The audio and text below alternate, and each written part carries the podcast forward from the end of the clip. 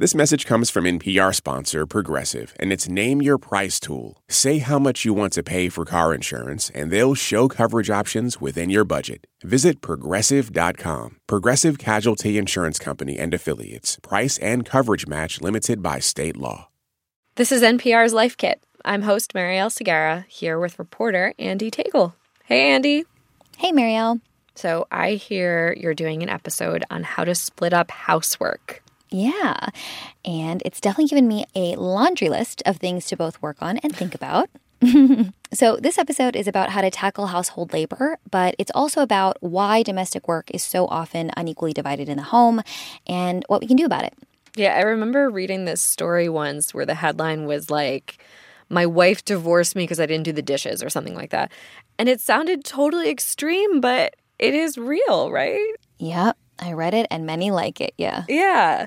It's about the dishes and the time lost when you're the one always doing them and having to worry about them. And it seems like everything else in the house. But it is also about respect, you know, feeling like your partner cares about dividing these things evenly and respects your time as much as their own. Totally, totally. The, the fight about the dishes is never just about the dishes.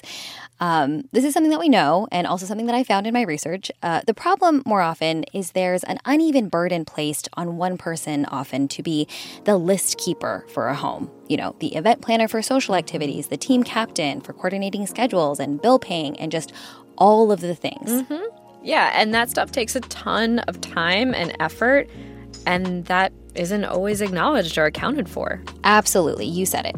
So, this phenomenon goes by lots of names that are probably familiar to you, Marielle. We call it the second shift. We call it emotional labor. We call it the mental load. So that's attorney and activist Eve Rodsky, one of the experts for this piece. And the term she prefers is invisible work.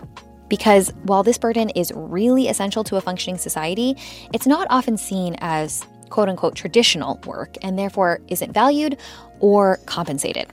That's a big problem. Mm. Eve says we have to shift our mindset about domestic labor. What if we treated our homes as our most important organizations? So I love that idea, but I have to say, once you get into the details, I feel like things can get really messy, right? Because partners, housemates don't always agree on what chores actually need to be sure, done yeah. or how often. Like, you know, I remember a former partner of mine being like, I just don't care if the bathroom is clean. You know, if you do, that's your preference. We don't need to clean it every three days or whatever. Uh, I don't think a clean bathroom is a preference, uh, but but I digress. Thank you.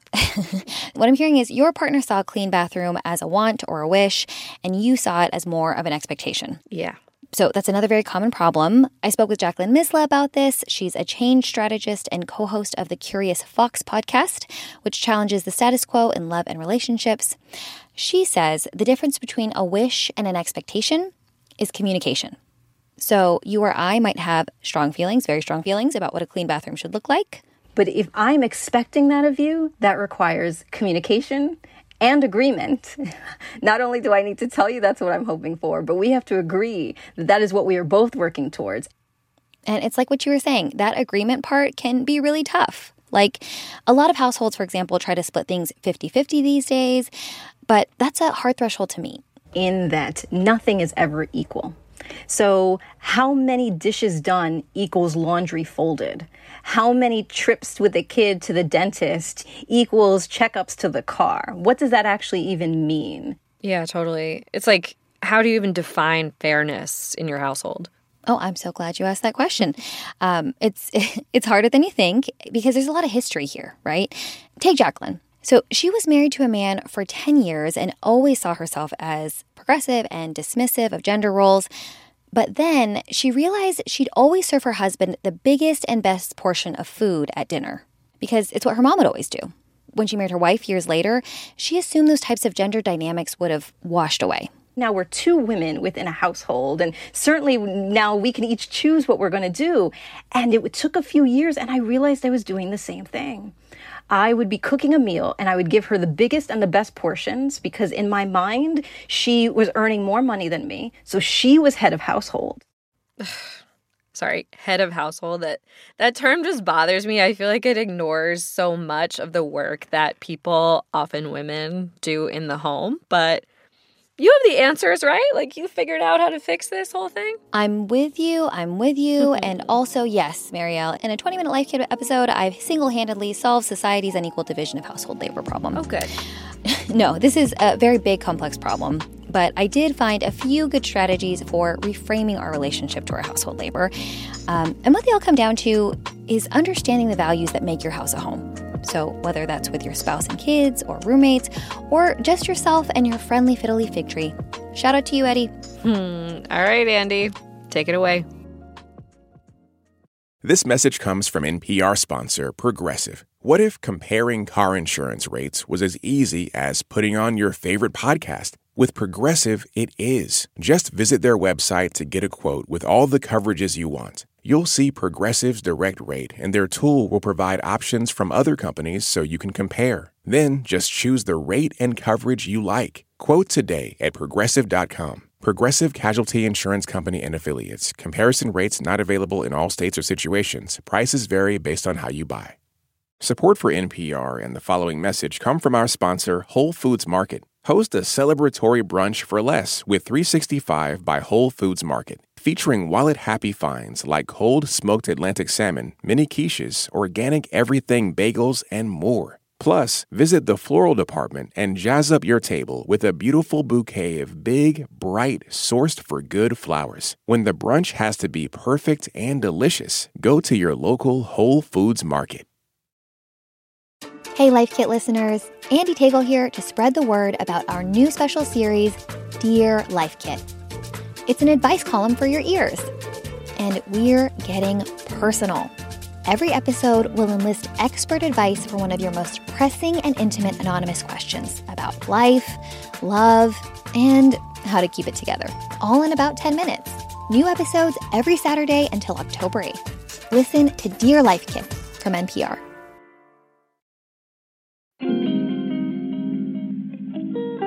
Okay, team, we've got a ton on our to do list. Let's get to it. Takeaway one understand and interrogate the attitudes you're bringing to the dinner table. If you want to balance out your household labor load moving forward, it's helpful to first look back to understand what might have shaped your idea of home and family to begin with. So, yeah, I, I my mom did my laundry, my mom made my bed, all of that, you know, which is kind of embarrassing to say. Um, so now, as an adult, um, reparenting myself in that way. Mm you know. But you do make the bed every day, so we don't struggle with that one, which is good. John Kim and Vanessa Bennett are consciously unmarried co parents, cohabitants of their Los Angeles home, and co authors of the book It's Not Me, It's You Break the Blame Cycle Relationship Better. They're also both licensed marriage and family therapists. So life at their house should be a cakewalk, right? Yeah, totally. A breeze. We never fight. We're always on the same page. Um, no, absolutely not. In their book, John and Vanessa use their own relationship and life experiences to talk about how, far too often, Americans are primed to chase the dream of happily ever after without ever learning the coping skills necessary to maintain a home or relationship once you found one. The fix, they say, starts with an awareness of the influences of your past to understand your patterns. Vanessa, for example, grew up with a single mom who didn't have a lot of money. So she made her own way in the world and had a we don't need anyone else attitude and it's still something I struggle with, where I can actually accept help without seeing that as a form of weakness. John grew up in what he calls an old school Korean household. Dad did a lot of ordering, you know, get me water, do this, and then mom kind of waiting on on him hand and foot. Plus, you know, flipping burgers and and and all the stuff that she did, uh, you know, at the at the family business, um, and that was just the norm. And so, of course, that leaked into me. Think about your own domestic tendencies. Do you tidy the living room every night because it's important to you, or because it's what you saw should be done growing up? Are you upset that you're being asked to clean up, or because you feel like you shouldn't have to clean at all after a long day at the office? Whenever there's a should, to me, that's a sign to question it. You know, where's that coming from? Is that a should that's coming from um, you know, uh, uh, uh, old beliefs or or the or society or culture, or is it coming from truth? Change coach Jacqueline says the fix can start on the individual level. First, understand and name your pain points. Speak the truth of what's lighting you up about those dirty dishes. It could be about peace of mind. It could be about making sure that you feel seen and respected and heard. Because if the dishes don't get done tonight, and I'm the one that's up earliest in the morning, that means I'm going to have to do it. And so it feels like you're not seeing or appreciating me in expecting that somehow they will just get done. From there, be intentional about bringing rituals from the past into your present home. I loved that we sat around after dinner and just talked and laughed at the dinner table. I want to keep that. What happened as a, when I was growing up that I want to avoid? I did not like the fact that I constantly got yelled at about the number of cups that I was using, right? And what is it that I want to create? So what do I want that looks different than what I didn't have before? What we didn't have before was was structure and clarity, and I want to make sure we have that. Structure and clarity indeed, Jacqueline. That leads us to takeaway 2. All time is created equal. Maybe at this point you're thinking, yeah, okay, sure, the previous generations might have had it a little backward, but that doesn't apply to us. We're way more evolved. We both work, we all cook, no head of household here. But before you go patting yourself too hard on the back, might we take a little look under the hood of that chore chart? Because while it's true that men are taking on more childcare and housework than ever before, research shows women continue to perform more physical and emotional labor in their families. It's a problem Eve Rodsky attributes to a fundamental mishandling of time. As a society, we've chosen to view and value men's time as if it's diamonds um, and finite, and we've chosen to value women's time as if it's infinite like sand. Eve is an attorney, activist, and author of the best selling book Fair Play. She also has a documentary and a wildly popular activity card set that go by the same name on the subject. So it's not overstating to say she's a go to authority for all things household labor. And when you do that, when you put a different time value on a, a, someone's time because of their gender, really weird things start happening. Weird things like we tell women breastfeeding is free when it's really an 1800 hour a year job. Uh, other weird things start happening when we devalue women's time uh, it's called occupational segregation. When women enter a male field, uh, salaries automatically come down. Let's quickly note here because history, a lot of the research available around domestic labor centers around heterosexual couples. But no matter who you are or who you love, there are still assumptions there a lot of our LGBTQIA interviews and families um, do have better boundaries in the communication, but oftentimes are falling down on systems because sometimes there are assumptions based on money. So Eve is going to help us rethink a few common assumptions about time. First up, time is money. Maybe you're a woman who feels obligated to do more at home because you bring home less pay or your job is more, quote unquote, flexible that leaves us in a in a, a cycle that we can never break. We we have a pay gap in this society, and what is even more ironic is that when women out earn their partners, they still do more unpaid labor than their partners. Ever asked your partner for help and been hit with a sure, I'll help you when I can? Eve says to remember that all tasks are not created equal, and the research shows women usually end up with the short end of the stick. Women are the ones who are making school lunches. They're the ones often transporting their kids to school. They're the one doing calendar management, things that really can't happen at their own timetable. Whereas typically what we saw was that men in the science are doing things like mowing the lawn, paying the bills, things that can be done um, at their leisure. And here's one last idea I am extremely guilty of the I can just do it myself. It's easier that way. Oh my God, that's the worst one. By continuing to keep doing it yourself, uh, you will have to do it yourself for the rest of your life. I want people to look at time as time, that everybody around you just gets 24 hours in a day. And if you love them and you want to build a partnership with them, you have to value their time as equal to your time. Eve says increasing that value in your home starts with visibility. Because when something's invisible, it's very hard to value it. So, if any of these assumptions sound familiar, consider doing a time audit just to see where you're at. Eve created a did I do spreadsheet for her husband, laying out all the domestic tasks she was responsible for.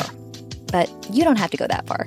This could look like a single piece of paper or your notes app with a column for all the tasks you own at your house, a column for your housemates, and a column for shared tasks. Notice any patterns? Any glaring inequities? Feeling some type of way about it? Great, that takes us right to takeaway three. Find your Goldilocks space. Identify your cleaning and coping styles, then meet in the middle. All right, I know we just singled out the cis heterosexual male population a whole lot. Sorry, guys, the stats are the stats. But now it's time for me to remind you we've all got work to do to balance the scales. As Eve said, we're all complicit here. Thus, in true life kit fashion, the next step to balancing out your household labor is getting your emotional house in order. Marriage and family therapists Vanessa and John say a common dynamic in the home is that of overfunctioners and underfunctioners. So, overfunctioning, underfunctioning, both, eh, really what they are is they're just responses to anxiety. And overfunctioning is usually me doing for others what they can do for themselves, right? Do you give your partner advice before they ask for it? Ever create a backup plan just in case the one your housemate made falls through? The overfunctioner craves control. They might seem well intentioned on the surface, just being helpful, but it's about you and your anxiety. It's not actually kind of about helping the other person, unfortunately. Underfunctioners, as the name suggests, can struggle to show up when needed. This might be you if you're always asking your partner for permission to eat junk food or refusing to learn new things that your roommate has done for you in the past. Vanessa says these tendencies can sometimes be misunderstood as laziness, but there is a deep seated belief in people who tend to fall on the underfunctioning spectrum. They don't actually believe in their worth and ability to do these things. So, you know, I'm not going to bother cleaning the bathroom because I know that she's not going to like it and she's just going to do it herself anyway. It's not going to be good enough. So, why bother? In this dynamic, resentment and burnout can grow quickly on both sides. Overfunctioners can feel overburdened and underappreciated, Underfunctioners can feel nagged or nitpicked like they can't ever do anything right. The cycle feeds itself. Very not good. What's to be done? A gut check is a good place to start. Are you being fully honest with yourself and fair to your partner? As an overfunctioner, Jacqueline has realized while I complain about it and feel sometimes resentful about it, there's also some moral superiority that happens on my part everything would fail if it wasn't for me. How is the narrative of me getting up to do the dishes versus sitting on the couch and watching a movie with my family? How does that feed me and my perception of what I need and how I'm valued versus what the truth of the, of the situation is? And once you've done that, you have to work on actually letting go. I know, this one sounds hard, but once a partner knows they have a task, just let them do it. You gotta let them do it. You can't tell them I need you to step up and then micromanage the stepping up because that's still over functioning. Get to the truth of your contributions to the household. If you hear yourself asking the questions, did I do it right? Am I finished now? Can you check? If you hear yourself asking those questions, you're a helper. You're not a collaborator, and it's an opportunity for you to reflect. For both sides of the coin, a little reflection and gratitude for everything your housemate brings to the table can go a long way. Like maybe they leave their socks everywhere, but they always make you laugh when you've had a hard day. Maybe they're quick to micromanage how you chop your onions, but never fail to send your grandma a birthday card. Are there things that your your partner or partners are contributing to the relationship or the household that you are not, that you are not giving them credit for? And do you need to reevaluate what gets points? All right, we've looked back, we've reclaimed time, and met in the middle. Where do we go from here? The fun part. Takeaway four create your blueprint for home life around shared values and expectations. Roll up your sleeves and put on the kitchen gloves, team. We're reworking your chore chart. One way to do this is Eve's Fair Play system. Her approach centers around a card deck she created of 100 chore cards, each with one common household task, like laundry or cooking dinner, that can help you prioritize, sort, and then own your individual duties in the home. But you don't actually have to use the cards to do this. The idea is just to approach your division of labor with an organized methodology. And people are afraid of that because they think their home should be just full of love. But the way you get to love and the lack of resentment is through systems. When you know your role, everything becomes easier. So here's how it works. First, you'll need to find time to sit down and take account of every task that needs doing in your home. Once you have it listed in front of you, sort through each task and decide together whether or not this task is actually a priority or a need at all. Ask yourself, what's a heck yes? What's a wait, why do we even do that?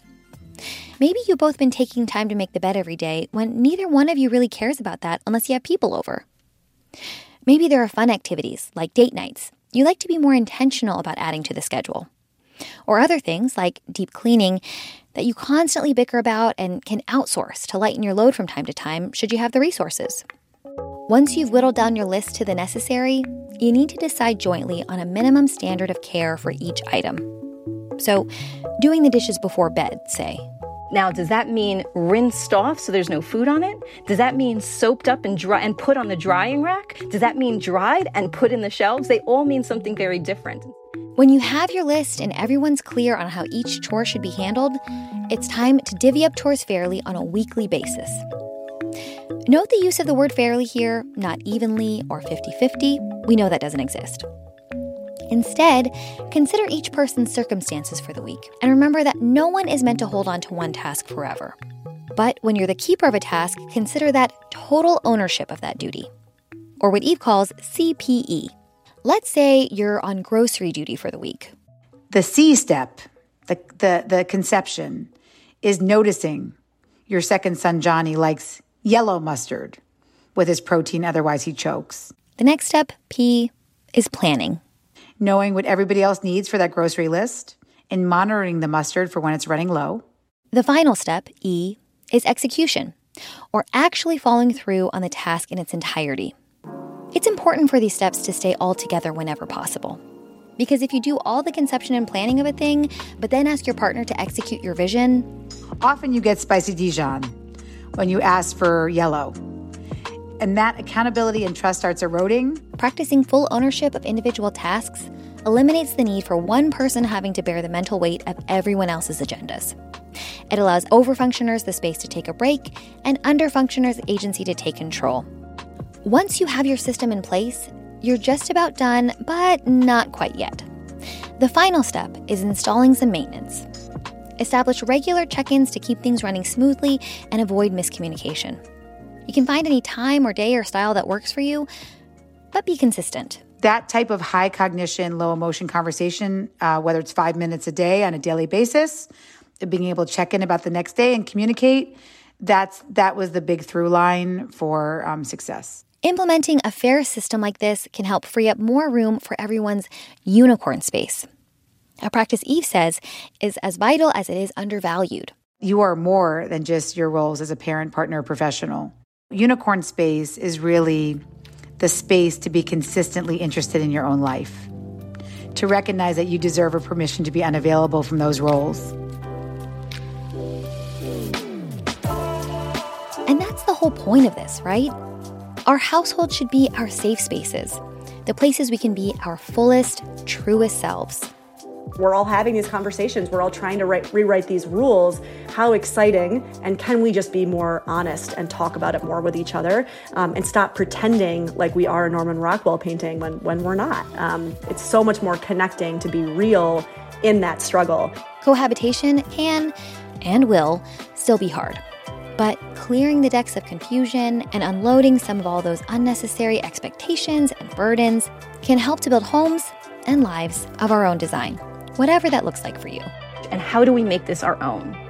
Even if we subscribe to monogamous, heterosexual, white picket fence, children and a dog, and that allows us to thrive, how do we ensure that we are still doing that our way and that we are not carrying down expectations from grandparents, great grandparents, cousins, and others who don't have to live in our house or sleep in our bed.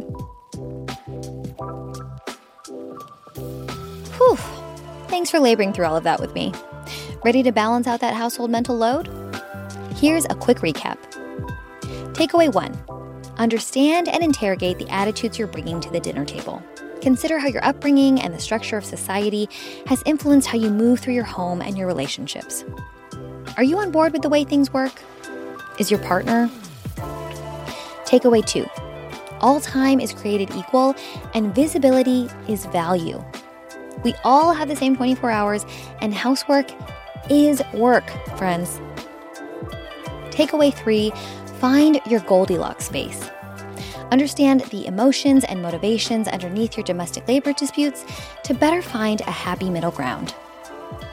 Takeaway four create a new domestic labor blueprint based on shared values. Define fairness on your own terms, and remember your house, your rules.